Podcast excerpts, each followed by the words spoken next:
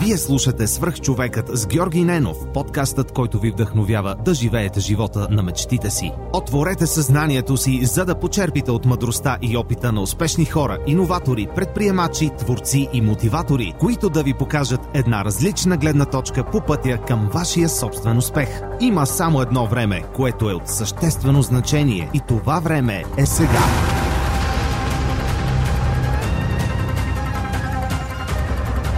Здравейте, приятели! Преди да започне днешното интервю, искам да ви споделя един имейл, който получих наскоро от Иван Найденов. Здравей, Георги! Пише ти за първи път. Доста харесвам подкаста ти. Открих го преди половин година и съм много доволен от това. Във връзка с мобата ти за обратна връзка за книгите в Storytel, ти казвам, че благодарение на теб се запознах и абонирах за приложението. Много съм доволен, че за 3 месеца прочетох над 8 книги, което е супер. Никога нямаше да си ги купя или да отделя времето да ги чета. Това е серията Милениум от 6 книги, автобиографията на Ричард Брансън, както и Сапиенс но Ювал Ноа Харари. Започнах и записките по историята на България от Стефан Цанев. Сапиенс ти го препоръчвам, ако не си го чел. Иван явно е слушател отскоро и не знае, че Сапиенс е една от любимите ми книги. Искам да му благодаря за това, че сподели обратната си връзка за Storytel и това как Storytel и аудиокнигите му помагат да променя живота си към по-добро. А сега отиваме към следващия епизод на Свръхчовекът. Приятно слушане! Здравейте, вие слушате Свърх човека с Георги Ненов. Днес имам удоволствието да ви представя Златина Петрова. Злати, здравей, благодаря, че прие поканата ми да участваш. Здравей, Ти си дизайнер, а, носител на A-Design награди. А, просто не знам откъде да започна. Наистина CEO си на Brandly Collective. А, това е дигитална агенция за дизайн. Помагаш на хората така визуално да изразят своите послания но а, за, за да стигнем до там, ще започнем, както винаги, свърх човека от самото начало. Разкажи малко повече за себе си и това как ти, се, ти се виждаш в света и след това ще се върнем към образованието ти и твоя път. Здравей, Жоро! А, здравейте и на всички, които слушате а, прекрасния подкаст Свърх човека. Ами, къде се намирам в света? Това е всъщност един доста интересен въпрос, защото а, си мисля, че във всеки един период от живота си човек се, раз, се намира на различно място в света, около себе си. Винаги търсим своето място и аз съответно като другите хора си търся своето място в най-различни направления, но да кажем, че към момента съм си го намерила в дизайна, а, в мащаб България и мащаб, световен мащаб. А, така че това е моето място на този етап. А, как започна всичко? А, всичко започна с една професионална ориентация, която започна от економика. След като завърших гимназия, така, исках да избера професия, която, която ми дава добри възможности за реализация. А, не си крия възрастта, затова ще кажа, че действието се развива през 2008 година. А, тогава все още в България и не само в България, знаете, всички сте минали през това нещо. 12 клас и чуди си какво да избереш. Не знаеш какво те влече, защото просто нашата образователна система е такава. Учиш всичко, ставаш генералист, така да се каже, като обща култура, но нямаш нещо твое, нещо, което супер много те дърпа напред, за да избереш пътя си за нататък. И по принципа на изключването беше економика защото дава много добри възможности. Започнах да уча економика, заминах за Франция, където продължих своето следване и там някакси а, имах тези аха моменти, в които реших, че економиката не е просто нещо, което е за мен. А как го, как го реши? В смисъл, какво се случи? Има ли нещо конкретно, което се случи да ти каже Ами имаше, а, да, имаше ам, така една поредица от конкретики. Всъщност във Франция а, се запознах с много артистични хора, с много графични дизайнери. Както знаете всички в а, Италия и във Франция изкуствата се развиват изключително много. А, и си говорихме с тях и аз им споделих, че от дете хобито ми е да рисувам и това много ме кефи и винаги съм искала да се занимавам професионално с рисуване, обаче някак си а, според моите виждания тогава и разбирания, артистичните професии не бяха нещо, което, с което човек може да се издържа. Затова а, им разказах също и на тях, че съм избрала економика, защото това е една стабилна альтернатива и така нататък. И те хората ам, с течение на времето почнаха лека по лека да ме провокират и започнаха с ама ти знаеш ли, че има графични програми, ти знаеш ли, че може да се научиш сама, то това, че не си художник, не трябва да те спира да опитваш някакви нови неща. И така подкокоросаха ме, така да се каже, тази хубава българска дума. А, и аз започнах самичка от YouTube, от а, разни сайтове с тюториали, които през а, този период не бяха чак толкова много, всъщност. Започнах самичка да се уча. Взех си лицензиран фотошоп в един момент и започнах да си рисувам разни неща. И така, всъщност, станаха нещата като желание да се преориентирам. В предварителния разговор ми сподели, че всъщност родителите много сте подкрепили за това да отидеш в образ... нали, да получиш образование в чужбина. Точно така. И как, как те реагираха на, на това, че ти искаш да зарежеш нали, сигурното економиката, това, което си следвала и завършила, доколкото разбрах. Точно така. И да се отдадеш да. На, на нещо различно. Ами, ам, при тях информацията за моето желание се преориентирам дойде в един относително късен етап, когато вече а, бях подхванала първите стъпки, даже си имах първи клиенти, да кажем, с които работих на фриланс. И м- когато се върнах в България, вече бях, а, когато се върнах в България, вече бях твърдо убедена, че искам да се занимавам с дизайн. Не ме интересува това, че а, не съм го учила професионално в а, художествена академия или пък художествено училище. А, и реших, че живота е за хората, които са смели и които не ги е страх да опитват. И затова в един прекрасен момент им споделих, че всъщност това е нещо, което аз виждам за себе си. А, трябва да им благодаря на хората винаги за цялата подкрепа, която са ми оказвали, защото когато им казах как зарязвам и изхвърлям, нали, изхвърлям образно казано, но оставям на страни своето сигурно образование, своята сигурна работа, срещу това да гоня вятърните мелници и да се развивам в професия, в която буквално се уча от интернет.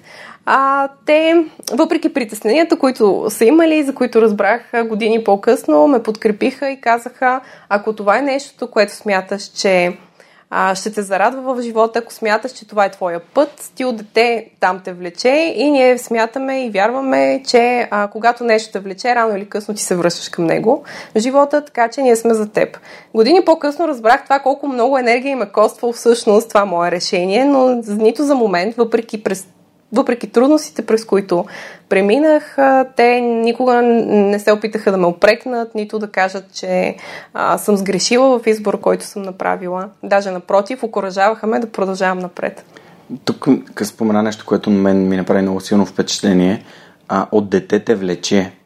И всъщност се, малко се припознах, тъй като мен от дете ме влече да общувам с хората, да създавам приятелства, да си говоря с странни и различни хора в автобуса, а, да имам много приятели, но никога не съм си дал, т.е. не си бях давал сметка, че това всъщност може да се превърне в мое призвание и нещо, което правя. А, така че, разкажи ми за детето Злати. За детето Злати. Ами, детето Злати а, беше много притеснително дете. Всъщност, като детенце израснах в квартали, които нямаше много дечица и единствената ми комуникация с деца беше в училище с моите съученици. А, и ми отне време така да се поразчупя по отношение на комуникацията. А, и вече в гимназията започнах да работя за неправителствени организации като доброволка и оттам вече нещата тотално се промениха. Детето Злати много обичаше да рисува. Страшно много обичаше да рисува. Мисля, че съм унаследила талант от страна на моите родители, които също така имат подобен тип заложби. Даже баща ми а, искал да стане художник, но в последствие решил да стане инженер което пак е свързано малко или много е свързано с, а, а, с художествените професии. Даже сега, като ти го разказвам, това се замислям, че може би и желанието да се сменя средата и от пак е наследено, но така да не влизаме в тази полемика. И детето Злати много обичаше да рисува. А, много обичах да опознавам света. А, и до ден днешен, ако трябва да съм честна, съм си запазила до някаква степен детското любопитство и се радвам като дете на някакви неща, които са ми супер интересни или пък които са нови което си мисля, че а, за развитието ти в живота, колкото си, когато подхождаш с любопитство, когато а, искаш да откриваш нови неща, всъщност по този начин ти се надграждаш като човек. И това отношение към света на мен през годините ми е дало много. Запознах се с а, прекрасни хора и живях с уникални моменти. А, забавлявах се много, така че си мисля, че детето Злати, ако мога така да го опиша с две думи, едно любопитно дете, което много обичаше да рисува. всъщност аз едно от нещата, които никога не съм можел да правя, едно от малкото неща, които не съм можел да правя, е да рисувам. Аз спомням си моите детски рисунки, всъщност коли. Класика. 2D, т.е. Нали, количката с гумичките, или това, което си спомням и не, не мога да си спомням до кой клас го рисувах, а, това бяха писти за Формула 1 с болидите на тях, нарисувани отгоре. Защото пак нали, нямаш, а, нямаш триизмерност, нямаш такъв тип неща. И, и това са единствените неща, които рисувах и ми харесваше да рисувам. А, докато не се запознах с перспектива.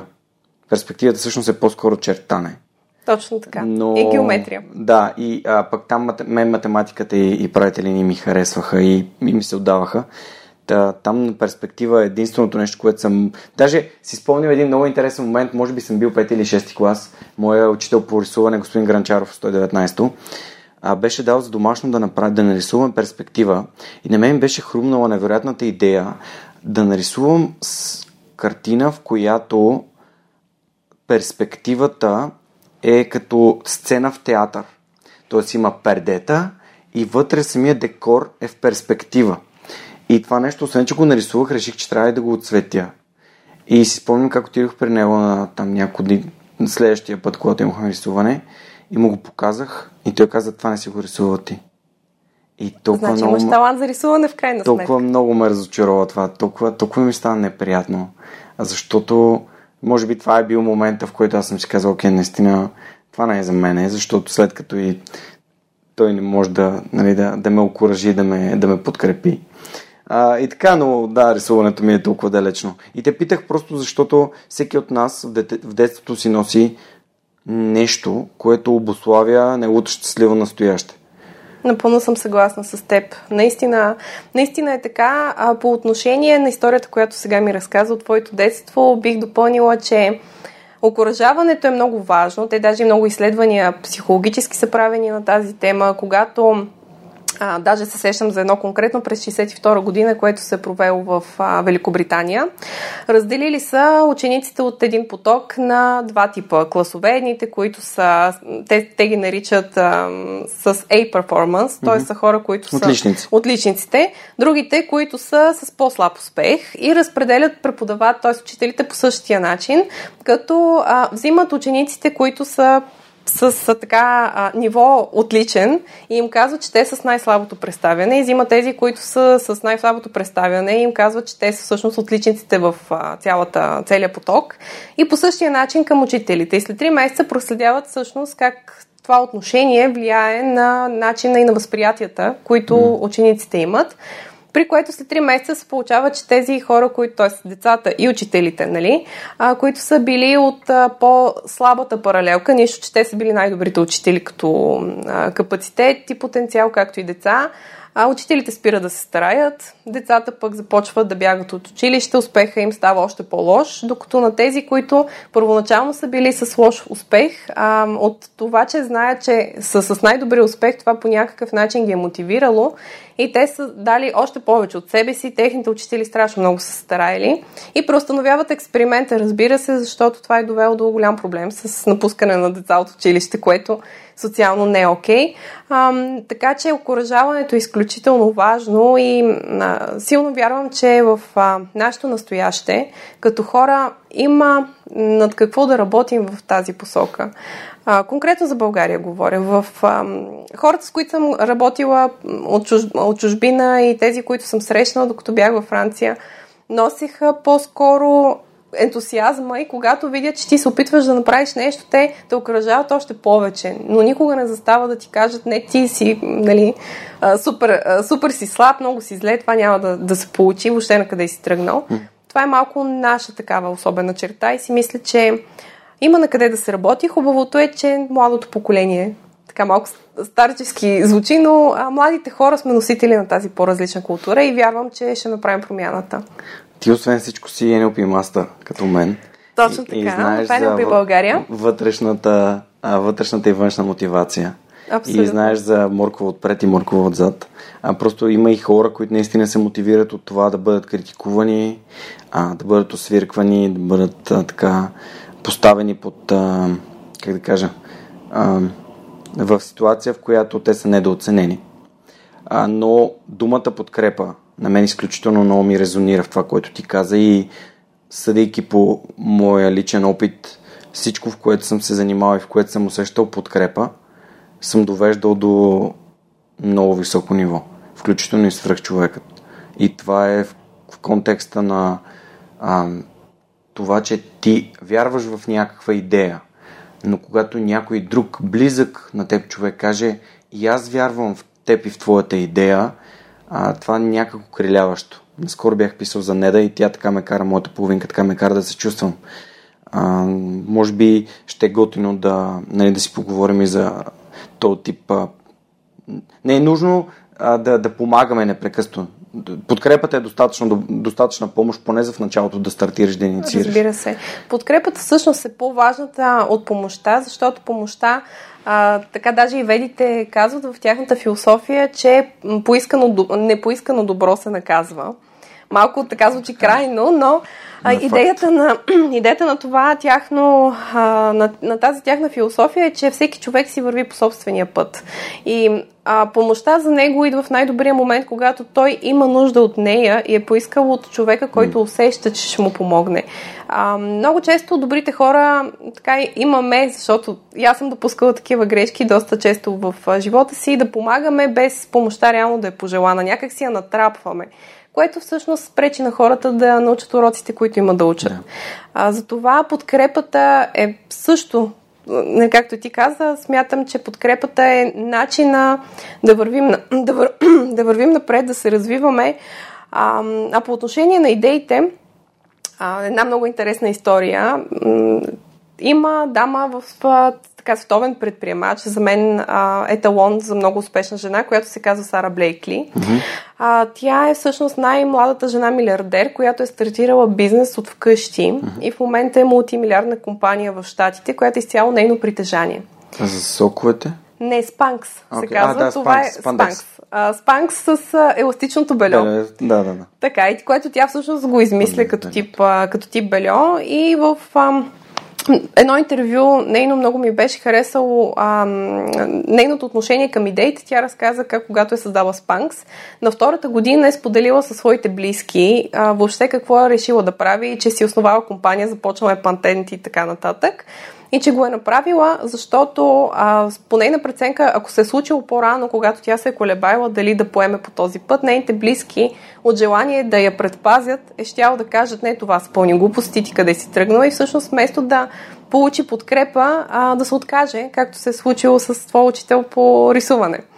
А, и затова тя съветва всеки, който има идея и който иска да реализира тази идея, било то, а, както аз съм избрала да тръгна в друго професионално поприще, е хубаво да го сподели с близките в момент, който вече той изпитва увереност на ниво, в което тяхното мнение няма да повлияе по никакъв начин. Mm-hmm. В случай, че е негативно. Ако получи подкрепа, прекрасно. Това е най-хубавото нещо, което ние като хора можем да си окажем един на друг. А, но критиката доста често а, може да доведе до а, Загуба на ентусиазъм. Загуба на ентусиазъм. И загуба на ентусиазъм. Демотивация, да. А, всъщност това веднага ми извика спомен от книгата на Арно Чварценгер, неговата автобиография, за завръщане. А, той говори това, там за приятелите, които са, не, те се делят на два типа. Едните, които ти казват, това няма как да стане. И другите, които ти казват, това е много интересно. А как, как, как си представяш да го направиш или как мога да ти помогна? Как мога да допринеса за това, това да се случи? И да, а, за преди малко за, за експеримента това от някаква конкретна книга ли си учила, тъй като книгите са доста, а, как да кажа, важна тема в подкаста. Ако се сетиш за някое заглавие или нещо, което искаш да препоръчаш, сега или после можем да минем през тях. Разбира се. Ами това всъщност от един TED Talk.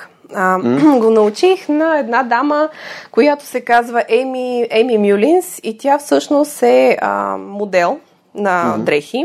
Доста топ модел при това и е известна с това, че двата й крака са ампутирани в много рана възраст. И въпреки това, това не е, не е попречил по абсолютно никакъв начин тя да стане топ модел и да работи за най-скъпите марки по света и така нататък. И тя всъщност има поредица от те толкове, в които разказва за това как може да превърнеш недостатъка в предимство и как всъщност всичко се случва в нашата глава Плюс а, един мой много любим тет толк, в който тя разказва за това как а, а, реално модната индустрия трябва да се промени, защото прекалено много се залага на визията на хората. И всъщност а, в е, един от нейните те толкове, който с най-голямо удоволствие бих споделила да споделиш с слушателите на подкаста, а, тя разказваше точно а, за своите спомени и преживявания, през които е преминала, когато е била мъничка и са й ампутирали кръчетата.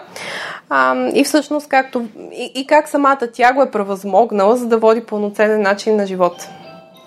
Знаеш ли за Кайл Мейнард? Не.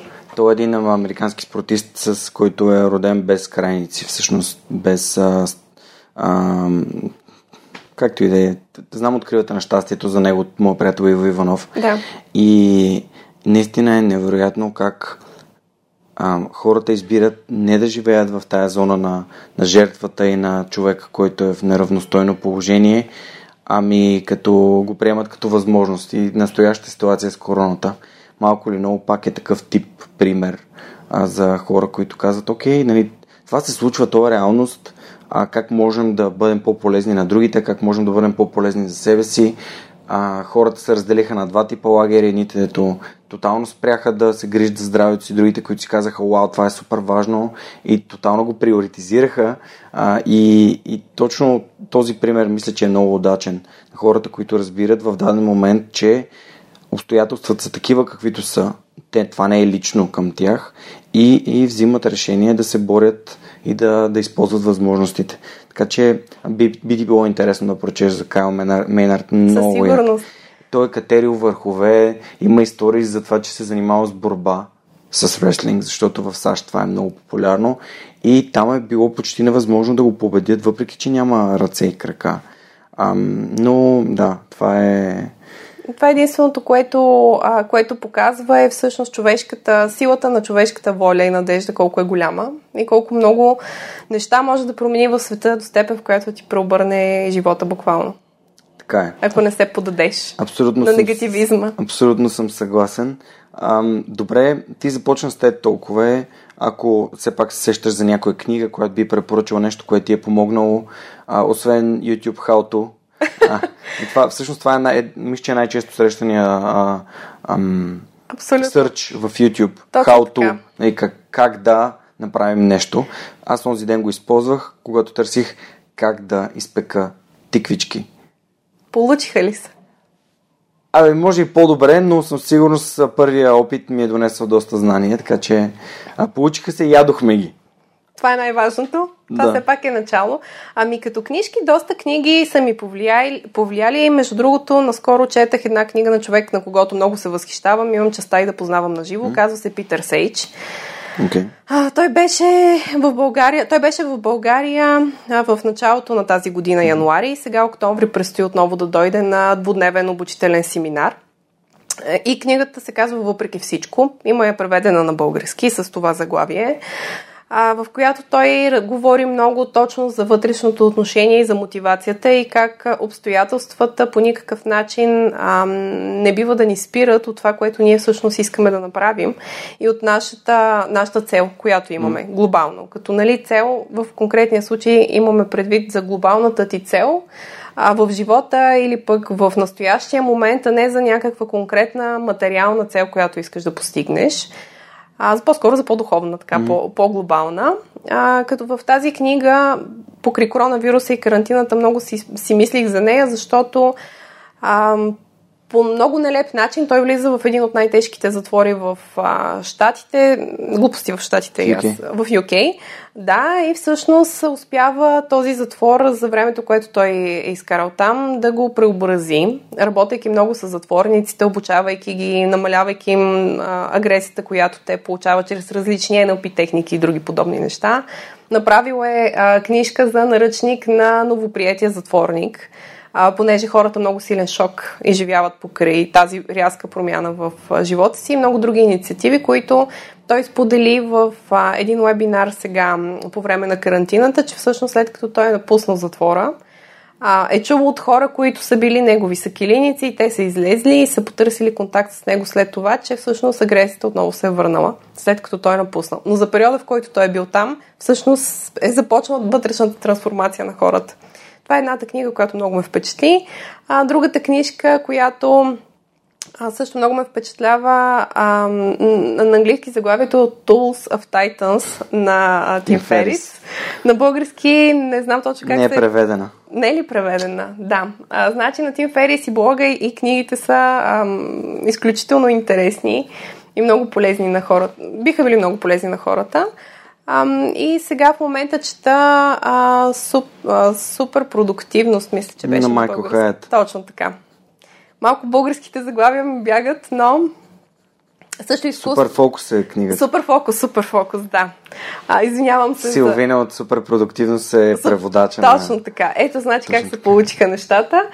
А, иначе също така доста, доста различни книги. В общи линии, когато човек а, види заглавие, така и го разгледа, което го грабва. Похватите на титаните, очевидно книгата има преведена. А, така. А тази книга, искам само да кажа, че Похватите на титаните или Tools of Titans е книгата, която когато аз четях преди може би 3 години, летейки напред-назад из Европа а, в самолета, ам, ме накара да си кажа, че така ще изглежда първата книга на свръхчовека някой ден. По този начин, в този формат, с интервюта с невероятни хора и ам, така че искрено я препоръчвам. Аз също. Много мотивираща книга. Извинявай, че те прекъснах, моля те Няма абсолютно никакъв проблем.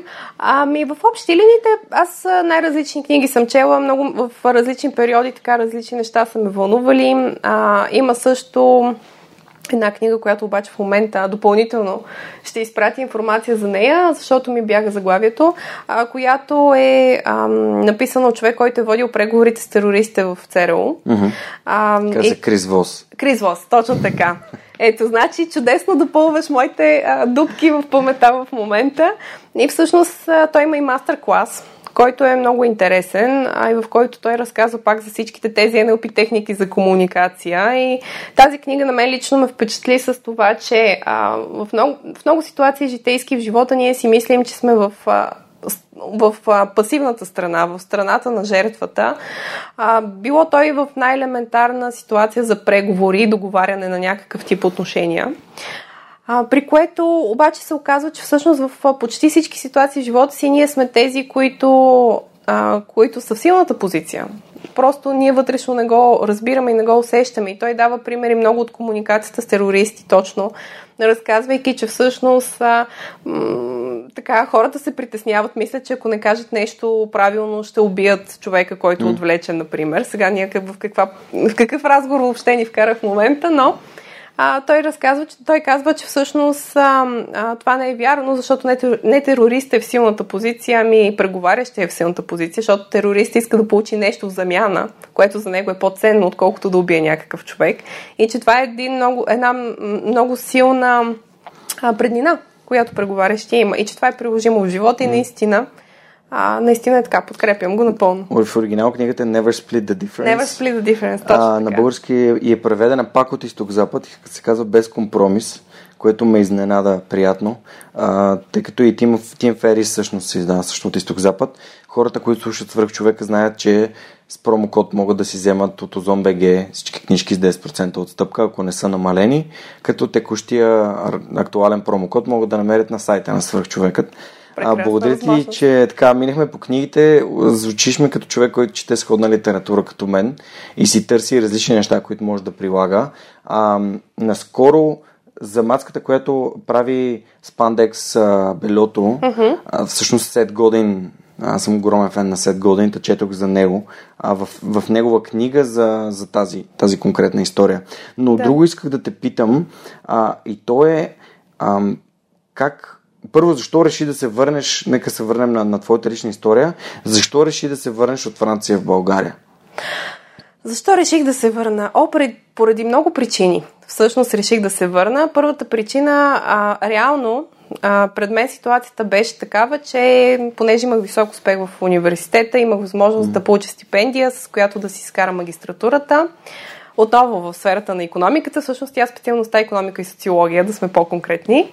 А, но аз вече бях решила категорично, че това, че няма да се занимавам повече с економика и не виждам смисъл за себе си да, да остана в една изключително скъпа държава, защото Франция е е държава с много висок стандарт, обаче когато си студент, нещата не са съвсем толкова прекрасни. А, да не говорим, че има а, потвърждавам така масово приятия стереотип за французите, което разбира се е валидно само за Париж, което също искам да поясня, че хората са изключително предубедени към чужденци, без значение чужденците с какъв происход са. Ако са източно европейци, вече разбира се там нещата леко ескалират, но ам, така виждах, че мои колеги, които бяха от Украина, например, и искаха да си изкарат задължителните стажове по специалността, понеже ние имахме такива на територията на Франция, никой не искаше да ги вземе, дори на безплатен стаж. И аргумента винаги беше, да, ние сме сигурни, че сте много квалифицирани, но първо искаме да видим има ли французин, който да отговаря на изискванията и след това ще се свържем с вас. И по стечение на обстоятелствата винаги се намираше французин и до следващ контакт не се стигаше. И това е една среда, в която а, много хора от България си мислят, че когато отидеш в чужбина, всъщност ходиш по червен килим и животът ти е прекрасен и лесен. Но истината е, че живота на иммигранта, където и да е по света, не е никак лек. Особено когато си студент и ти се налага и да учиш, и да работиш, и да се издържаш, и нещата са доста сложни. А, Честно казано, според мен това е въпрос на избор. А, аз не, не мисля, че а, връщането в България е крачка назад или е нещо, от което българите трябва да се срамуваме и да смятаме, че а, живота ни се е провалил от това, че сме се върнали. Просто ние сме хора на света и всеки търси мястото, което се чувства добре. А, аз за себе си реших, че не се чувствам добре във Франция и реших да се върна, пренасяйки нещата, които съм видяла там в България, с идеята да малко или много да помогна на средата около себе си да се промени към по-добро, към това, което съм видяла като по-добро. И честно казано не съжалявам за това решение за нито един момент. А, така че за мен това беше просто осъзнат личен избор, който е в посока да водя по-спокоен живот.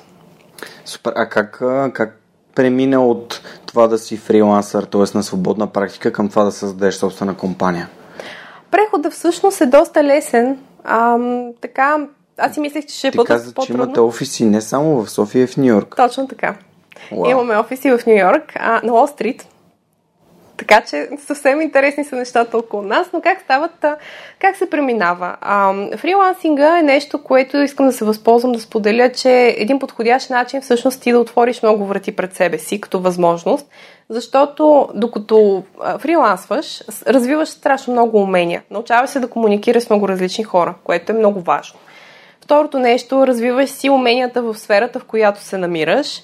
А, ставаш доста креативен и комбинативен в начините, по които си намираш проекти, запознаваш се с много хора и малко по малко всъщност можеш да покажеш на по-широка аудитория какво можеш да направиш. И когато аудиторията ти симпатизира, което рано или късно при всеки а, амбициозен фрилансър се получава, защото ти се доказваш като експерт, налагаш се като експерт, а, тогава вече почваш да получаваш изключително много възможности. А, дълги години, реално, моят професионален опит, това е една друга интересна история, която искам да разкажа. А, след като понатрупах увереност по отношение на дизайните, реших, че а, за мен би било чудесно, ако мога да работя с по-опитен дизайнер от мен, защото в моята сфера занаята се краде. В общи линии а, така стоят нещата. Менторство. Менторство. Менторството е изключително важно, наистина, и усетих за себе си такава потребност. Най-прекият път към намиране на, на, на ментор беше да започна работа в а, дигитална агенция или креативна агенция, където а, да има по-опитен дизайнер или креативен директор, който да работи с мен. А, интересен факт е, че на всичките места до едно, които кандидатствах за, за работа, от всички ме отрязаха до едно и никой не искаше а, в България и по света и никой не искаше да ме вземе по абсолютно никакъв начин, при абсолютно никакви обстоятелства, което за мен беше най- а, така, може би, трудният момент професионално, през който преминах, защото вече бях инвестирала няколко години от живота си да уча нещо и да правя нещо, което вярвам, че а, е, е моят начин да, да общувам с хората, защото дизайн е начин на общуване, визуална комуникация. И всъщност това беше един голям шамар и тогава, тогава върността в моето решение леко се разклати. А, при което отново моите родители, по-конкретно майка ми, каза, виж сега живота, не винаги нещата се случват добре, но няма причина ти вече си инвестирал, опитай просто къде си пробвал? Пробвала си на 40 фирми, примерно. Ама това не са всички фирми по света. В смисъл, защото ти трябва да се отказваш от това, което искаш да правиш. И тогава аз а, си реших, че ще продължа да си фриланскам, защото това ми се получава добре. Какво пък може да се обърка толкова? И след, а, и буквално след две години започнах работа в американска маркетингова агенция а, в която бях дизайнер, след което, а, така след поредица от много доказвания, станах креативен директор година и нещо по-късно.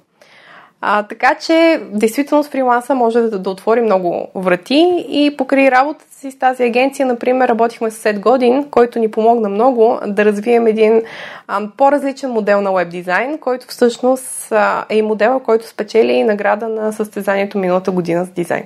Яко. Вау. А добре, понеже звучи като разказваш отзад напред, като се седно да се качиш на върха и да погледнеш надолу и да кажеш, еми толкова лесно беше. Всъщност колко години фрилансинг е това, какво усилие ти е коствало, защото аз си давам сметка, че за, за всеки такъв резултат стои усърден труд и постоянство. Точно така е. На мен лично ми отне 5 години. Да. Защото сега, поне в контекста на подкастинга, хората си казват, а, това е нещо много яко и аз ще си направя подкаст и ще го направя бизнес нали, нека да не те разочаровам, а, обаче ще трябва да отделиш много време за това да, да изграждаш а, начин на, на водене, задаване на въпроси, дори да си добър, дали ти идва отвътре, съдържание, трупане на аудитория, а нищо не пада от небето. Това е житейски опит. А, всеки, който иска да постигне нещо, трябва да е готов за пътя. Те за това и, и много хора говорят а, за това, че всъщност не крайният резултат е важен, а е, е важен пътя, по mm-hmm. който достигаш до него, защото след този крайен резултат ще се появи друг крайен резултат, а, в който ще си кажеш, например, понеже сега е една дизайнерска метафора, искам живота ми да бъде по-син, почваш да се облича в синьо, срещаш се с сини хора, образно казано, става ти живота син, след което си казваш, да, ама всъщност аз пак нещо ми липсва. Искам да бъде червен, защото червеното е любовта, червеното е страст. И отново, започваш червени коли, червени хора, но това не е, не това е начина да се чувстваме щастливи и успешни, а по-скоро пътя, през който преминаваме и да се чувстваме щастливи и успешни тук и сега в този един момент, въпреки трудностите, защото трудности има, а колкото е по-голяма целта, която имаме, това поне е моето вярване, колкото а, повече неща искам да постигнем, трудностите са толкова по-големи. Защото а, живота ни подлага на изпитания, mm. за да можем ние да станем хората, които притежават качествата, за да постигнем това, което ние искаме да постигнем. На мен лично, а, сега една такава история която ти споделих и на предварителните разговори, когато започнах да се занимавам с дизайн и започнах да разглеждам а, дизайн състезанията, на които всъщност дизайнерите, които участваха, бяха на ниво, което за мен ми се виждаше космическо в този един момент. И си казах за себе си а, колко готино би било, нали, много искам един ден да стигна тяхното ниво, а, нали, искам да мога да правя нещата, които правят те и един ден а, и аз да се наредя след, сред тези хора, което отне 10 години да се случи и с хубави моменти, с лоши моменти, но в крайна сметка си заслужава винаги пътя, който си избере, си заслужава. Затова и Саймън Синек, и не само Саймън Синек, много хора казват да си свързан с твоята цел, да си намериш целта, да си свързан към нея, защото тя тя те мотивира по време на пътя и когато имаш цел, която е по-голяма от теб самия всъщност, а, преживяваш и върховете, и спадовете, и коронавируса, и войната, и всичко. Реално mm. можеш да преживееш. Както Ницше казва, uh, the man with a stronger how, with a stronger why can bear with almost any how. Нали, човекът със силното защо, защо го правя, защо Точно искам да го така. постигна, може да се справи с всякакво как и каквото и да се случва. Um, ти всъщност, нали, щях да те върна към тази история, която ми сподели, тези 10 години, в които ти си се борила за нещо и аз ти споделих, че аз имам така сходна история за доста по-кратък период, с доста по-малка цел, но а, неща, които наистина, когато се фокусираме върху тях и ги искаме, те сякаш в някакъв момент, ей така, просто са ни дадени, но не е така. Не Всъщност е ние сме извървяли някакъв път, както ти каза. Дори моя учител в джуджицу Кайотера, който е професор на нашата академия, а, казва, че за да стигнеш черния колан, а, не става въпрос за това, че ти си черен колан, а за пътя, който си извървял, за да стигнеш до него. Ти си друг човек, ти си се променил. Точно така. Това А. е най-важното всъщност. Да, а, исках да те попитам в тези 10 години и сега ретроспективно гледайки ги, има ли някакъв много ценен урок? Има, има ли нещо, което ти е било много трудно и ти е дало нещо, което а, ако си знаела, ще да стане по, по-лесно и по-бързо? Ами много уроци научих през а, този период. Действителност, а, връщайки се назад, а, мога да видя големите разлики, които са се случили в характера ми, в вижданията ми, ценностите ми а, и въобще цялото ми същество. Има два много ценни урока, които научих, които ми, мисля, че ако ги знаех по-рано, ще да ми помогнат. Едното е постоянството, защото пътя по който вървяхме научи, че всъщност разликата и това, което разделя един успешен човек от един неуспешен човек или човек, който вярва, че се е провалил в нещо, това е просто липсата на постоянство в нещата, които правим. Ако човек си наложи да, да бъде дисциплиниран, ако си наложи а, да, да е постоянен в нещата, които прави, той няма как да не стигне там, където е отишъл да стигне. Имаше един тест наскоро, ми беше попаднал бях чела, че а, можеш да научиш чужд език в рамките на една година, тотално непознат чужд език, ако всеки ден си наложиш постоянно да учиш по 3 или 4 нови думи на този език. И че в края на годината вече ще си натрупал знания, колкото един елементарен разговор на ниво, да кажем А2, можеш да проведеш с някой чужденец, който си живее в тази държава. По същия начин е и с, а, и с всяка една друга сфера. Ти ако полагаш тухлички в стената, тя в един момент къща ще си стане. Така е, аз също много вярвам в постоянството. А, нали, след като най-важното нещо е да започнеш и както ти каза, да тестваш, да опиташ, а след това второто най-важно е да не спираш. Второто най-важно е да не спираш. Да, точно така, вземи думите от устата буквално. Това, това ще, ще да е второто, което Добре, да кажа. м- ти разказа за, за тази твоя мечта, всъщност да, да се наредиш сред най-добрите дизайнери а, в световен план. М- това ти е отнело 10 години, но какво е, за, разкажи малко повече за тези награди, а за, нали, за какво се присъждат, какъв проект е по който ти работи, а, той вдъхновяваше ли те? Мисъл, пресъздай ни малко за, за Малко самото. контекст. Малко контекст. Контекстът е Малко много контекст. важен. Контекстът е всичко. Всъщност. Така е. Контекстът е всичко. Историята също. А, ами честно казано, първо а, няколко думи по отношение какво е дизайна за мен, за да може максимално така да, да обясня контекста около самите награди. За повечето хора дизайна това е а, визуалният графичен елемент, който се вижда в момента, понеже аз се занимавам с дигитален дизайн, всъщност, че дигиталният дизайн са всички тези красиви неща, които ние виждаме онлайн, което е така, наистина, но в моите очи дизайна е средство за общуване между хората и средство за разказване на история по един красив и визуален начин. Дизайн е много повече просто от едни красиво подбрани цветове, от едни хубави шрифтове. Дизайн е история. Историята онлайн, или историята на живо, или историята в а, средата около нас. Всичко това е дизайн. Самите ние сме дизайн на себе си, на, на по-добрата версия на себе си. А, така че в общи линии дизайна за мен има едно по, а, по-дълбок, по-дълбок смисъл и по-дълбоко отношение аз имам към него. И винаги в проектите, по които съм работила и особено с, с социално влечение, както са и двата проекта, които спечелиха, за мен определящото е било всъщност каква полза те биха дали, каква е историята за тях. А, има ли човек, е, дори да е един, който просто като го отвори живота му по някакъв начин да се промени и успяла ли съм аз с това, което правя, да постигна тази промяна и да предам това послание по най-добрия начин. И всъщност първият проект за този, за който споделих с а, Сет Годин, който беше проект разработен в uh, Fairhead Creative, където работих като uh, креативен директор. Всъщност това е модел на веб дизайн, който следва поведението на хората от социалните мрежи, като потребители и предоставя съдържанието по едно съдържание на момент. Тоест, скролва се надолу, което по принцип правим всички, като си отворим Facebook или друга социална мрежа. А, не се претрупва човека а, с а, съдържание в момента, който отвори сайта ми, само по една идея на скрол му се представя. И разбира се, а, най-важното нещо, целият дизайн да разказва една история от край до край. В случая дизайна разказваше историята на социалните предприемачи, защото беше разработен а, като модел на дизайн специално за тях, за да им помогнете по-добре да си разкажат а, своята идея, своето защо, глобално защо и защо са полезни на света. И всъщност това е първият проект, който спечели награда. Въпросните награди са най-големите награди за дизайн в света. Журито е от тази година беше от 220 човека, миналата година беше от 200 човека, специалисти от цял свят сферата на дизайна, включително и преподаватели от университети, които оценяват работите на кандидатите. Миналата година дизайна, а, който е на Build for Impact, се прибори с 2500 кандидата. Тази година дизайна, който подготвих, вече е в контекста на Брандли, като основател на Брандли, който а, беше пак, даже според някои хора, доста а, иновационен като идея. Апликация, която да.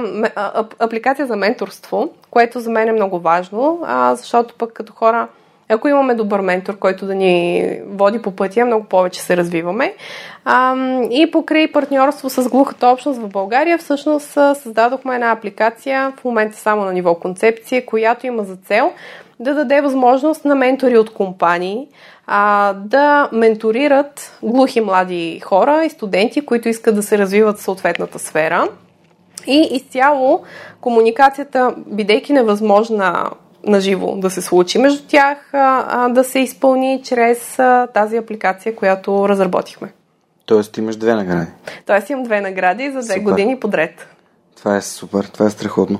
Ам, аз се надявам наистина да, да имам възможността скоро да, тъй като имам гост, а, който, съм, а, който съм поканил на Яшот. Се надявам скоро да има възможността да се включи и той да разкаже неговата история и да, да поговори малко за...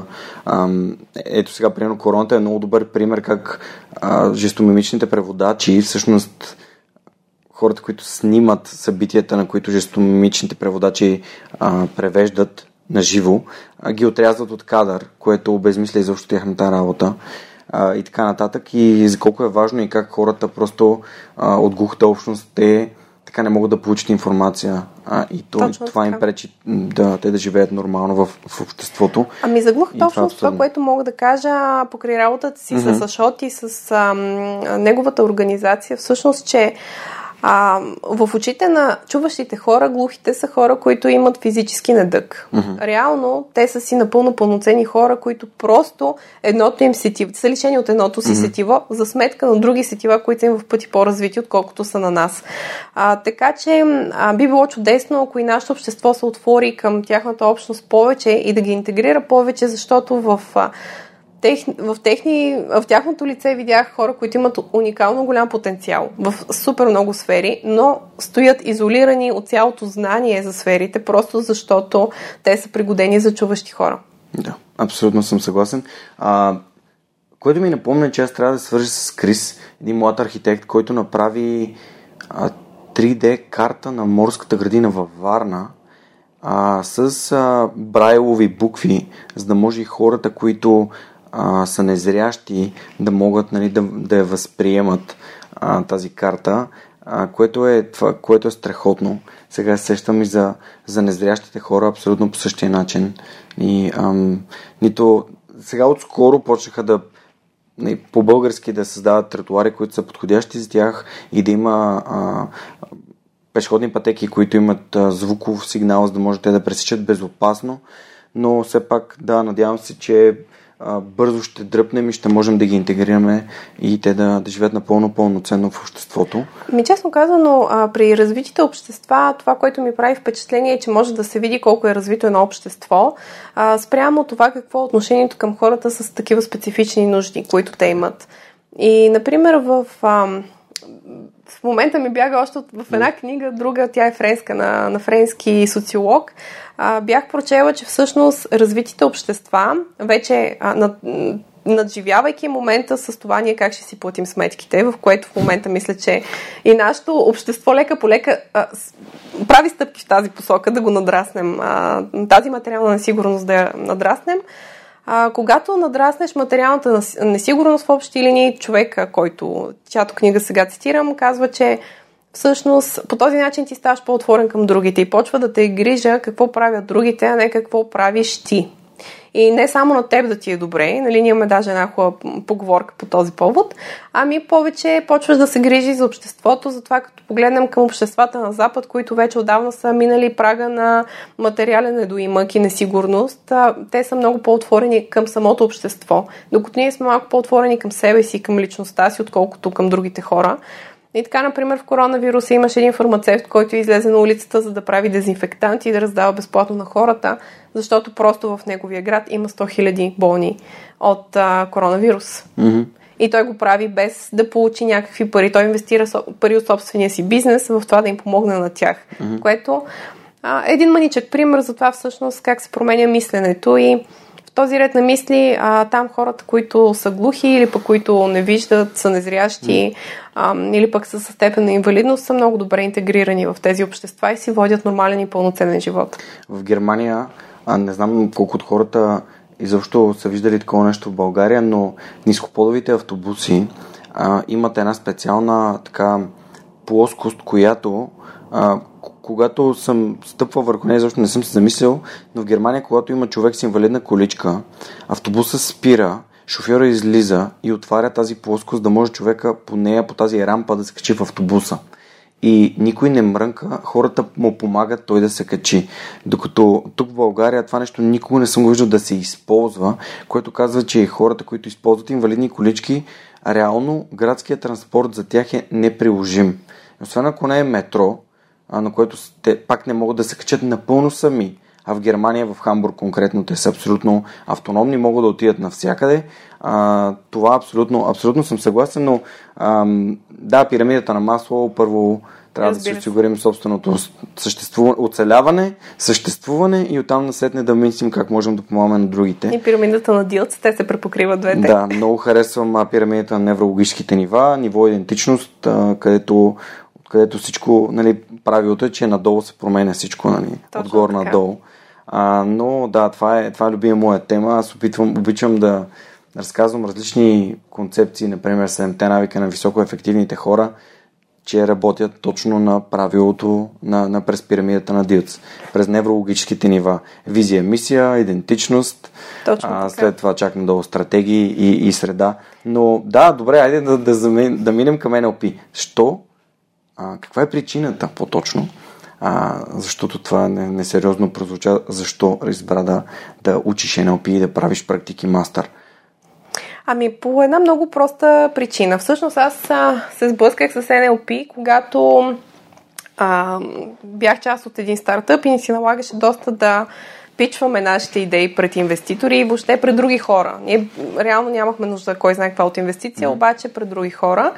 И видях, че всъщност, ако искаш твоето послание да бъде адекватно разбрано, както е, е и за дизайна, трябва да го поднесеш по най-адекватния начин. Обаче какъв е този най-адекватен начин? Беше абсолютна мъгла. И тогава се записах на вълшебството на публичната изява към NLP България, където Стойчо Керев и Лора Арнолдова ам, няколко дни ни обучаваха и тренирахме, говорихме пред публика. Беше така много готин а, момент и доста разчупващ, когато те така се притесняваш да говориш пред хора и те, и те изкарат 4 дена да говориш пред хора. В един момент се пречупваш просто, няма как, адаптираш се.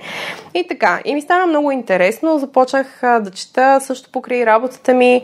Доста голям процент от работата на дизайнера всъщност не е да седне технически да нарисува нещата, а да извади точната спецификация и да разбере каква е нуждата. И понеже дизайните при нас правят винаги с отношението каква е вашата история, която вие разказвате, защо го правите, и как можем ние на вас да ви помогнем това нещо да достигне до вашите желани потребители или до вашата аудитория глобално. И целият този път всъщност е един класически коучинг, защото хората реално а, много трудно могат, те знаят много добре какво искат а, и как, каква е тяхната цел и защо правят това, което те правят. По принцип, но не могат да го артикулират и там идва ролята на а, добрия комуникатор да седне и да помогне този процес да се случи по-добре и по-ясно. И всъщност аз видях а, в NLP Master, в NLP практики NLP Master, че за мен това е възможност а, на първо място да позная себе си по-добре и да, да променя някакви свои черти към а, по-добрата версия на, а, на Златина. И второто, което беше, е, че а, видях начин да стана просто да стана една идея по-добър комуникатор от това, което съм, за да може да си върша работата добре. И всъщност така се получиха нещата. Супер. И не съжалявам, пак, другото нещо, за което не съжалявам, защото всъщност а, а, комуникацията е всичко. Ние сме хора, ние общуваме. А, общуваме невербално, общуваме вербално и всъщност, ако ние не знаем как да общуваме помежду си, а, може да изпаднем в едни странни ситуации, които няма грешен и прав човек, просто има не, а, недобър рапорт, в който сме влезли. Тоест, за да го преведа на, на, на, на езика на хората, които не разбират какво е рапорт, Разбира това е свързване. Свързване Да. с другия. Свързване с другия, то може да бъде а, на езика на тялото, може да бъде по много начини, може да свържеш с другия. Точно Добър така. рапорт е да използваш думите, които човека използва, за да му покажеш, че ти го разбираш. Нещо, Точно което е така. приложимо при все освобаждания, при всякакъв тип а, представяне на, на услугата или на, на, на продукта, който имаш. А, така че да. Това може да си го вземете от нашия разговор Като опит. като опит, да. Ам, какво си... Първо, едно от най-яките неща, за да стане още по-ясно на хората, аз ще използвам един от любимите ми цитати и то е, ам, че картата не е територия. Тоест, картата е възстановка на територия, но не с всичките и детайли и тя е възможно да бъде променена. От типа на става наводнение и изведнъж тази карта не пресъздава абсолютно точно територията. NLP използва тази метафора, за да... Не, силата на метафорите е много силна и в NLP доста добре се използва. А, как да обясниш на някого а, какво се случва, първо ти трябва да го разбереш и след това нали, да му иллюстрираш чрез подходяща метафора, а, както и свръхчовека е един вид метафора за начина как всеки може да стане по-добър. Точно ако, така, да. ако припознае себе си в историята на теб, Злати, или на някой от моите гости. А какво си взел от практика и какво си взел от мастера? По едно нещичко, което... По едно нещичко, което си взех, от практика си взех най-ценното умение, което мисля, че съм развила в себе си до някаква степен. Разбира се, нали, ние се развиваме цял живот. Това е да слушам другите хора. А, защото всъщност, а, за да се получи добрата комуникация, това е сега си е извод, който сама съм си извадила житейски, че за да се получи добрата комуникация, всъщност трябва да чуеш човека от среща. Но не да го слушаш просто, а да разбереш и да вникнеш в това, което той се опитва да ти каже. А, слушайки другите хора, научавайки се да слушаш другите хора, а, на мен това ми помогна в няколко направления. Едното, всъщност, да разбирам по-добре хората, а, да избирам по-добрите метафори, когато комуникирам с тях. И второто нещо, което е съм, за себе си, лично за себе си, да уча нови неща. Защото когато всеки си е звезда в той има пък една друга такава метафора за личностно развитие, че всеки е звезда в собствения си филм и някои хора мислят, че понякога в някаква ситуация са си изложили как другите какво ще ли да си помислят. Истината е, че никой нищо не си е помислил, защото никой не му пука. Извинявам се за директния израз, но а, реално всеки си е в неговите си проблеми, в неговите си желания, в неговата визия за него самия и е непрекъснато притеснен другите как ще го възприемат. И това му запълва менталния капацитет на всеки един човек ни го запълва така, че ние нямаме време да отделим внимание другия какво точно е направил. И всъщност по същия начин, когато се учим да слушаме другите хора, а, ние се отваряме си сетивата за да, това да приемаме информация от тях, която много често може да бъде и полезна за нас. А, в разговора, който с теб си водихме преди официалния запис, а, ти споделих, че всъщност това нещо много, а, много ме мотивира и много ме амбицира. И много така неща откривам като идеи, просто слушайки другите хора. Това е за мен едното. За от мастера, какво си взех от мастера? От мастера си взех, честно казано, пирамидата на Дилц, която е нещо като, която ам, се припокри с а, мои вярвания и професионални разбирания по отношение на историята и как всъщност, ам, без значение дали а, сме хора или дали говорим за нашия бизнес или за нашата идея или стартъп или каквото искаме да правим, всичко започва с това защо и каква е нашата идентичност, как ние се виждаме и как нещата се развиват. И също различни стратегии, изваждане, начина за изваждане на мисловни стратегии, което пак за широката аудитория, това е начина по който, примерно, ние взимаме решения, начина по който ние се мотивираме. Всеки един човек минава, си има своя стратегия през стъпки, през които преминава. А, нали, най-елементарният пример е да кажем, ако нещо те мотивира, винаги сетивата а, участват в целия процес и че всъщност ти можеш първо да усетиш нещо, може да помиришеш нещо, може пък да си видял нещо, да си видял образ на себе си в някаква ситуация, което е допринесло нещо друго да се случи в твоето разбиране. И всичките тези пътища са мисловните стратегии. Супер, много яко.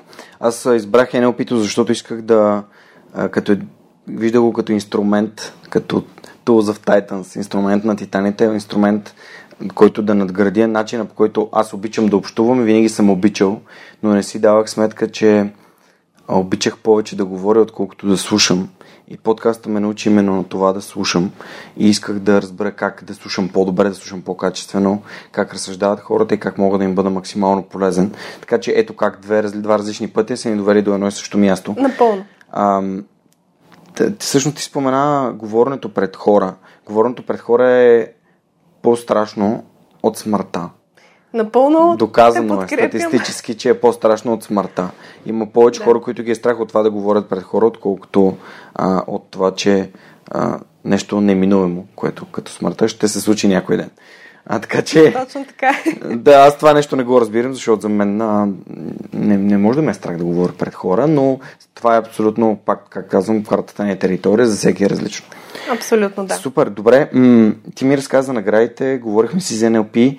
А, за менторството само зачеркнахме, ти спомена и за приложението, но ти успя ли да намериш ментор за себе си? В интерес наистина. Официално или не, защото знаем, че има хора, които ние приемаме за ментори без, без да реално да са ни ментори, както за мен е Лазар, примерно, 7 години и така нататък. Да, ами намерих и знаеш ти, хора, които знаят, че ме менторират, такива, okay. които не знаят. Така че в двете категории а, намерих а, всъщност а, човека, на, кого, на когото съм винаги ще бъда благодарна в а, живота си, защото пък а, а, това е фактора на първия човек. Една друга, една друга метафора, която искам да използвам и да разкажа, че всъщност да може да успееш в живота си, да тръгнеш в пътя, който си избрал, винаги някъде там има един човек, който ти се доверява и ти отваря пътя. И оттам нататък потенциалът ти се разгръща и ти постигаш това, което искаш да постигнеш. И затова фактора на първия човек, което е метафора, която не е само моя метафора, разбира се, е изключително важен. Ам, и за мен този фактор на първия човек и този първи човек беше Адам, който е всъщност основателя на американската агенция, в която аз работих. Той е дизайнер с много, а, така, с много голям опит зад гърба си, доста по-голям от моя. А, от него научих изключително много неща и за дизайна, и за комуникацията, и за всичко, което всъщност прави, които са ми помогнали да се развия, да развия до човека, който съм в момента професионално. Другите хора, които а, така възприемам като ментори, без те да знаят, разбира се. А, едното, единият човек е Сара Блейкли, за която споменах, която искрено си пожелавам някой ден да имам възможността да се запозная с нея на живо, колкото е амбициозно да звучи тази идея на този етап, но а, от нея, например, съм, много неща съм научила за това как една жена може да успява в свят, който не е за жени защото тя е един пример за изключително успешен а, бизнес лидер, който много инвестира в а, развитието на жените по принцип по света. Тя, както и Ричард Брансън, а, е обещала, че половината и състояние ще отиде за инициативи, които развиват а, жените предприемачи. И всъщност много неща за създаването на бизнес, за, за предприемачество, за това как а, женския начин на работа може много да повлияе на бизнеса, така че той да се случи пак успешно, защото много модели и процеси в бизнеса по принцип идват така са носители на мъжката енергия, ако мога така да се mm-hmm. изразя, и че всъщност може и женската енергия много добре да, да допринесе за развитието пак на успешни а, марки, на успешни бизнес начинания, проекти и така нататък. И разбира се, Питър Сейдж, който, когато познавам на живо, а, и когато към момента единствено а, на вебинарите, които правеше за българската аудитория, специално така имах възможността повече mm. с него да си поприказвам на събитието, на което се запознахме. Но пък той има канал в YouTube с безплатни видеа, така че Супер. който има желание, може да ги види. Яко. А, доколкото аз съм запознат с историята на Питър Сейч, а, доколкото разбрах, аз той попаднал в затвора заради някакви авторски права. Точно така. И това беше за мен а, ам, някакъв такъв red flag, че нещо, нещо се случва. Нали, нямам пълния контекст и съответно нали, не съм влизал в детайли, но а, беше, беше странно за мен толкова така известен човек, който а, той преди това имаше събития в България и знам хора, да. които го, го следват. А, ще бъде интересно да прочета. А, наскоро бях паднал на една статия, която обясняваше точно какво се е случило. А, и трябва да проуча малко повече, но... В книгата е описано всичко. Да, да. Път. Това, ще, това, ще бъде, това ще бъде интересно нещо, което сигурно бих искал да, да разбера повече. А, исках, исках още от началото да ти издам един въпрос. Когато създаде Брандли Колектив, всъщност а, като основател, ти имаш едно съществено предимство. А, не, поправи ме, ако не е така. Ти имаш идея от економика. Точно така. Колко важно е да имаш идея от економика, когато създаваш собствен бизнес? Ами, всъщност, економиката като специалност е нещо, което ми даде економиката, както мисля, че дава и правото, може би политология в някакви отношения, зависи къде е учена. Това са основните стожери на света, в който ние живеем. Ако искаш да, да постигнеш нещо професионално като собствен бизнес, е изключително важно ти да познаваш средата около себе си. И за мен това става, когато познаваш економическите процеси, когато знаеш маркетинговите процеси, как се случват, когато знаеш законодателството, защото всъщност то е така една голяма рамка, в която всички бизнес инициативи се случват. И всъщност това е едно изключително голямо предимство. Предимство е и за сферата на маркетинга, между другото, защото ам, така много, даже аз бих казала и като препоръка, ако има хора, които слушат подкаста, които някой ден биха решили да станат дизайнери или са дизайнери в момента в начална фаза, че всъщност а, добрия, добрите дизайнери, добрите креатив агенции са създадени и, и, в, и в тях има хора, които разбират от бизнес. Защото в крайна сметка познавайки процесите на бизнеса, може да се адаптира една визия, дори едно изкуство, каквото е дизайна, може да се адаптира по някакъв практичен начин, така че да изпълни целта, за която всъщност това нещо се създава. Докато много артисти и дизайнери са си художници, което е нещо прекрасно, но просто там фокус е друг не върху економиката и върху процесите. Така че за мен лично а, економиката е едно предимство във всяко едно отношение и по отношение на бизнеса и по отношение на дизайна. Да, абсолютно съм съгласен, че ако не разбираш как работи економиката, просто е като все едно да си рибар, обаче да не разбираш как работи захранката и да ходиш да хвърляш на хаос. Точно така. И да се надяваш някоя рибка да се закачи на голата кукичка, което Абсолютно. без да разбираш как, как работи и как да си създадеш пазар. А точно тази сутрин, идвайки насам към, към офиса, слушах един епизод на моят приятел Христо Трош в неговия подкаст Gimon Books от преди няколко месеца, в който той говори за една програма за Precision Nutrition за хранене. И там а, а, стана въпрос, че хората, които искат да станат фитнес треньори, си мислят, че като получат знанията, клиентите ще почнат да идват сами. И което, познавайки принципите на економиката, на микро-макро економика, счетоводство и така нататък, си даваш сметка, че маркетинг включително, това няма как да стане. Абсолютно е така, да. Има и... си процес, има си да, просто друг процес, да. който се И да кажем, че процеса по това да създадеш бизнес от фрилансинг е фрилансинга, значи, че ти работиш за клиенти, тези клиенти те опознават, стават повече. В един момент вече, като се натрупа, натрупа а, критична маса, вече можеш да, да разчиташ на сигурни доходи, имаш нужда от повече хора и тогава вече създаваш бизнес. това е след, естествената следваща стъпка. Според мен това е а, собствения бизнес, защото когато човек се развива като успешен да. фрилансер и клиентите стават ако, повече. Да. Ако иска. Ако иска. Да, защото има хора, които са избрали, окей, това, което получавам е окей, това, тези клиенти, които имам са ми окей, искам да си пътувам по света и да не мисля за... Защото създането на бизнес е поемане отговорност към други Точно дизайнери, така. към а, а, друг персонал, а, предвид короната, а, бизнесите, които не можеха да функционират дигитално, и най-големият им разход беше заплати. Точно Съответно, така, е, да. такъв тип а, ситуации а, според мен трябва да ни научат на, на разни неща, от типа на да дигитализираме своите продукти и услуги при възможност. Да сме гъвкави да и адаптивни. Но, ние, Това е ние като хора сме ситуации. адаптивни, но да има адаптивно съзнание, защото... Точно така е, да. Супер, добре, ами... Тук си записах един въпрос, докато те слушах, а, който не съм задавал от отдавна, но мисля, че е доста подходящ за нашия разговор. Какъв съвет би дала на прохождащ дизайнер? Някой, който те първа започва а, в а, дигиталния а, дизайн. Ами, съветите, всъщност, те са много голяма поредица от съвети, които бих дала. На първо място, всъщност, най-важното нещо е да са любопитни. И да са любопитни и да а, са отворени към критика, защото всъщност а, нещото, с което живота, сложния живот на дизайнера преминава през критиката, понеже ние работим с естетическите разбирания на хората преди всичко. И всъщност, като дизайнери, трудно в началото, а, когато ни липсва опит, е трудно се понася критика. Дизайна, който ти си направил, това е като твоето бебе. В смисъл, ти си го направил, показваш го на света и толкова. Това е. Нали? И вече някои хора го харесват, други не го харесват. А, когато хората го харесват е лесно, когато обаче имат а, критика, която доста често не е поднесена по подходящия начин. А, като критика го приемаме лично, но всъщност то не е лично. И когато, колкото по-отрано един прохождащ дизайнер се научи да търпи критика, да не я приема лично и просто да, ам, без значение дали е поднесена добре или не, се опита да види има ли всъщност резонна ли е тя или е просто въпрос на лично отношение на човека. Просто не му харесва.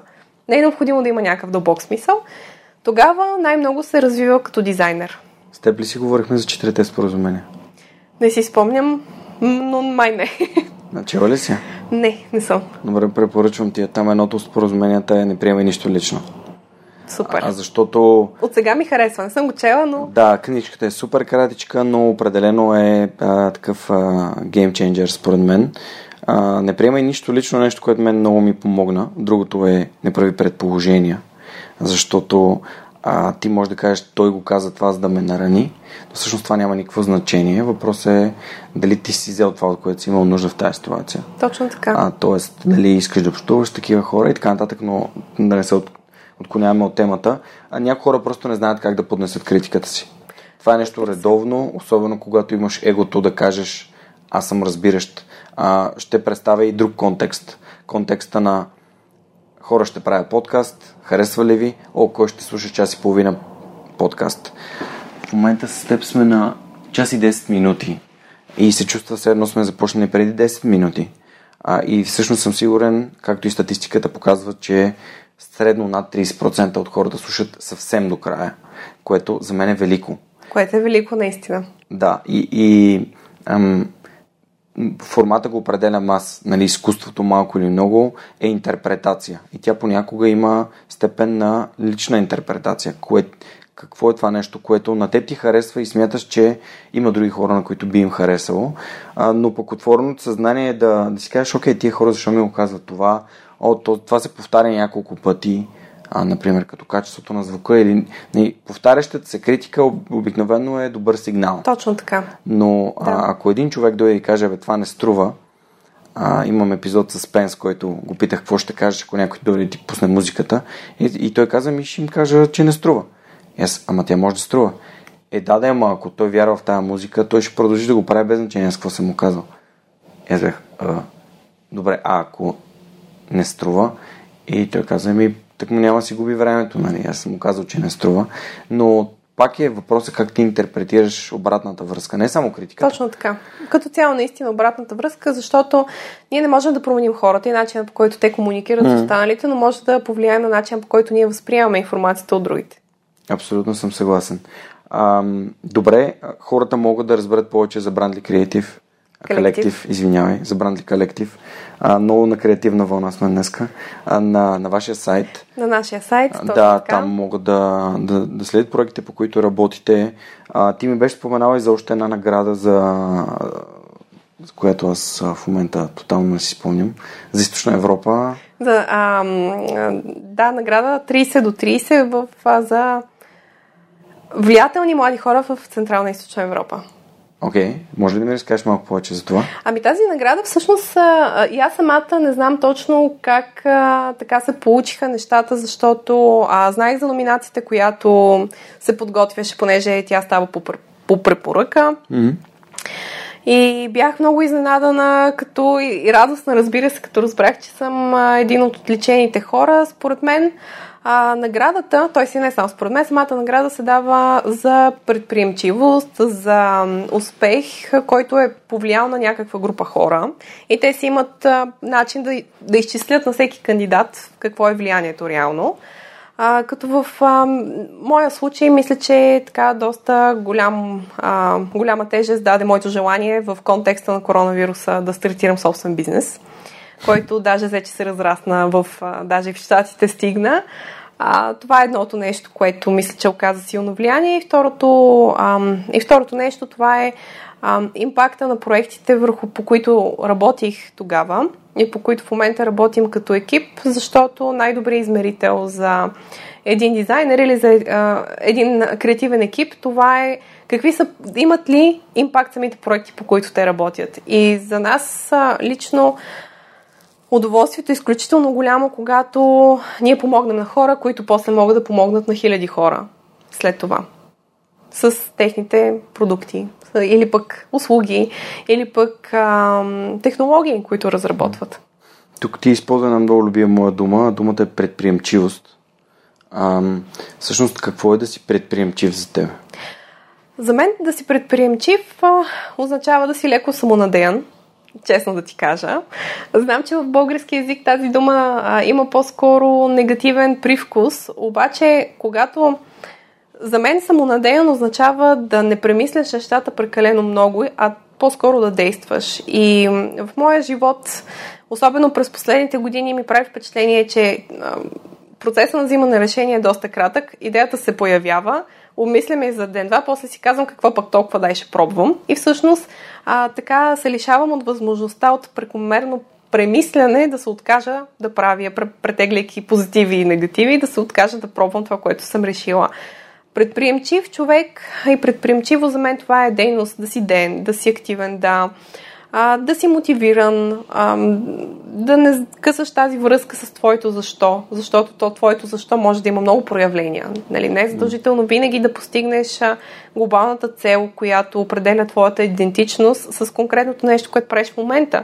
Може да се окаже дългосрочно, че ти си мислил, че това е нещо, което всъщност е важно, но то е някое друго, което ти откриваш последствие. Но за да го откриеш, предприемчивостта е качеството, което ти помага ти да пробваш, да експериментираш, да виждаш, да натрупваш опит и накрая да намериш точно това, това нещо. Да намериш себе си. Яко. Още от началото използва няколко пъти любопитството и, и тази смелост, която е важна да, за да започнеш нещо ново, нещо непознато, да изследваш света, да излезеш от комфорта. И, и това, е, това е страхотно. Ам, говорихме си вече за книгите, минахме по толкова интересни теми, а, сподели за, за, и за наградите. Поздравявам те, наистина това е, това е невероятно. Знам, че има и, и други хора като теб и това е идеята на свръхчовека да разказва историите на хора като теб и да вдъхновява нашите слушатели да, да се борят, да са предприемчиви и да, да вярват в себе си. Да действат. Да са леко самонадеяни. Абсолютно. Но, но, Здравословно самонадеяни. Да, така е да поставят себе си като звезда в собствения си филм, нещо, което аз самия съм научил, че е важно. Много е тъй важно. Като много от нас разчитат на, на това щастието да дойде отвън, но то се изгражда отвътре. То е свързано с нашата самооценка и с а, нещата, които правим за себе си, начинът по който се грижим за себе си. Супер, ами добре, тогава отиваме към финалния въпрос на епизода. Или както казах в началото, финалния епизод. А, ако можеш да се върнеш назад към себе си, към завършващата гимназия, Злати, каква информация би си дала, а, за да, която сега имаш, тогава си няма? Честно казано, просто бих се наблюдавала отстрани, защото нямаше да съм човека, който съм в момента, с а, качествата, които имам, с негативите, които имам, ако а, бях казала на себе си преди години, ако имах тази възможност да кажа на себе си какво предстои по моя път. Щях да оставя себе си да си извървя пътя, който съм извървяла до сега. Може би щях да си помахам. И ако. Супер. Ами да, това е така регулярен отговор от хората. Така ли? Прекрасно. Защото наистина хората, които които ми гостуват, споделят, че всяка трудност, всяко предизвикателство ги е, ги е създавало и ги е формирало като успешни, а, успешни и успяващи хора, като а, естествено нали, успеха е абсолютно субективен за всички. А, ти ми подари тази прекрасна ябълка. Успех е да измислиш а, а, теорията за гравитацията. Точно така. Искам да спомня. Не да измислиш, да, да, да я опишеш, защото тя вече е фигурирала, но просто не сме си давали сметка за не това. Сме си е давали сметка. Между другото, покрай една статия само финално да. за, по отношение mm. на гравитацията, която подготвях за сторителинга, бях направила едно проучване всъщност по време на карантина, какво хората са постигнали по време на карантината, която е официалната карантина, една от двете или двете, а, на чума която е била векове назад. И всъщност открих колко велики открития са направени, просто докато хората си седяли в къщи. И затова за мен ябълката, понеже гравитацията на Ньютон е едно от откритията, което, благодарение на което света в момента е това, което е, и което е открито, докато той си бил една година под карантина в къщи. Така че карантината, всяка трудност е и възможност и затова аз пожелавам на всички, които слушат подкаста, както и на теб също, Добре. да откривате възможностите пред себе си, без значение какви са обстоятелствата. Много яко. А, ще го използваме за цитат. А, да, аз всъщност това, което мен карантината ме научи е, че тя ми показа, че кои са важните и кои са а, спешните неща и че важните са много по-така съществени и а, понеже аз историята за, за Ньютон също съм я чел, така той е имал повече време да отдели над, над мислене. А, Бил Гейт също има така наречените Thinking Weeks, а, седмици, в които само мисли. А, така че отделяйте повече време за, за мисленето за да дали за бизнеса си, дали за здравето си, дали нещата, които са важни за вас, за близките. За близките, за любовта, за да, всичко. за децата, за каквото, каквото наистина за е важно живота. за вас. За живота и да благодаря на Злати за прекрасното участие, за тази енергия, която а, генерирахме в този топъл юлски ден а, и да ви пожелая наистина да бъдете здрави, а, да бъдете отговорни към себе си, към собственото си здраве и това на околните, да слушате свръхчовека, да споделяте с приятели и да а, разгледате сайта на свръхчовека, ако скоро не сте влизали на него, тъй като а, Яни и Ани направиха нещо страхотно в последните няколко месеца. Ето пак използвахме карантината, за да свършим нещо полезно и ценно и развиващо се.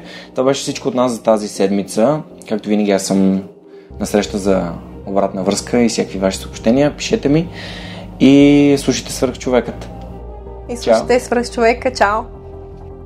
А сега искам да благодаря на хората, без които този епизод нямаше да се случи. Това са хората от екипа и пейтрините на свръхчовекът. Анна Мария Ангелова, Неда Борисова, Радослав Радоев, Николай Георгиев, Георги Малчев, Анелия Пейчева, Александър Куманов, Марин Митев, Яница Цонева, Атанас Атанасов, Християн Стоилков, Живко Тодоров, Кирил Юнаков, Живко Джамяров, Кристиян Михайлов, Коста Танасов, Асен Величков, Никола Томов, Силвина Фурнаджиева, Мирослав Филков, Ясен Георгиев, Мила Боги или Богомила Трайкова, Данил Петков, Хараламби Хараламбиев, Яна Петрова, Миро Желещев, Асен Цветков, Преслав Каршовски, Александър Силгиджан, Ангел Георгиев, Весто Купанова, Бисер Вълов, Николай Василев, Теодора Георгиева, Цветелина Тотева, Румен Митев, Георги Йорданов, Камелия Танасова, Люба Генчева, Денислав Здравков, Октай Чубан, Радослав Георгиев, Пламен Иванов, Силяна Йорданова, Радослав Панайотов, Мими Ридър, Моника Ангелова, Теодор Катранджиев, Ирена Иванова, Борислав Борисов, Мария Дилова, Ина Тодорова, Любо, Ги... Любо Киров, Нина Проданова Йоцева, Диана Рангелова, Нетко Христов, Игнат Ганев, Мартина Георгиева, Андриан Голяшки, Митко Василев, Симон Дакова, Роберта Костадинова, Лиляна Барон, Милена Младенова, Христо Бакалов, Николай Маринов, Светослав Маринов, Семра Кафа, Велизар Ганчев, Ели Спасова, Елица Куманова, Светомир Цветков, Александър Александров, Енчо Боев, Стани Цветанова, Ивайло Янков, Деница Димитрова, Георги Москов, Поменка Матеева, Даниел Гошев, Юлиана Андреева, Кристиян Вълов, Мария Тодорова, Емилиан Николов, Нели Димитрова, Надежда Гешева, Джанер Кафеджи, Георги Генов, Димитър Дечев, Георги Капизин, Константин Пеловски, Мишо Касапинов, Александър Гиновски, Джейн Димитрова, Ивелин Стефанов, Ивайло Методиев, Иван Игнатов, Борислав Дончев, Рифито Балакчи, Доб... Добри Курсов, Горяна Георгиева, Емин Мула Ахмет, Павлина Андонова Иванова, Таня Панайотова, Радислав Данев, Христо Ангелов Христов, Даниел Гочев, Ана Андонова, Невена Пеева Тодорова, Атанас Деневски, Мартин Ангелов, Марияна Лозанова, Андрей Гозданов, Ивайло Кенов, Лиляна Батолова, Маргарита Троанска, Димитър Куртев, Александър Гене, Галин Стефанов, Константин Спасов, Катя Постова, Павлина Маринова, Борислав Сандев, Тодор Петков, Мирослав Моравски, Яна Мечкова, Мартин Петков, Яне Джуров, Ива Белчев, Иван Белчев, извинявам се, Лъчезар Димитров, Евелина Костадинова, Кристияни Берик, Майя Йовчева, Мартин Бенков, Йордан Димитров, Райко Гаргов, Ивайло Христов, Християна Василева, Ани Виар, Филип Алексиев, Борис Тилов, Вик Калчев, Камен Стойков и Вели Енчев. Разбира се и Любен Василев, както и другите хора, които нямат фейсбук профили, но а, подкрепят свръх човека всеки месец. Хора, благодаря ви безкрайно. Без вас това, което се случва, нямаше да бъде възможно. Благодаря ви, че подкрепите свръх човекът.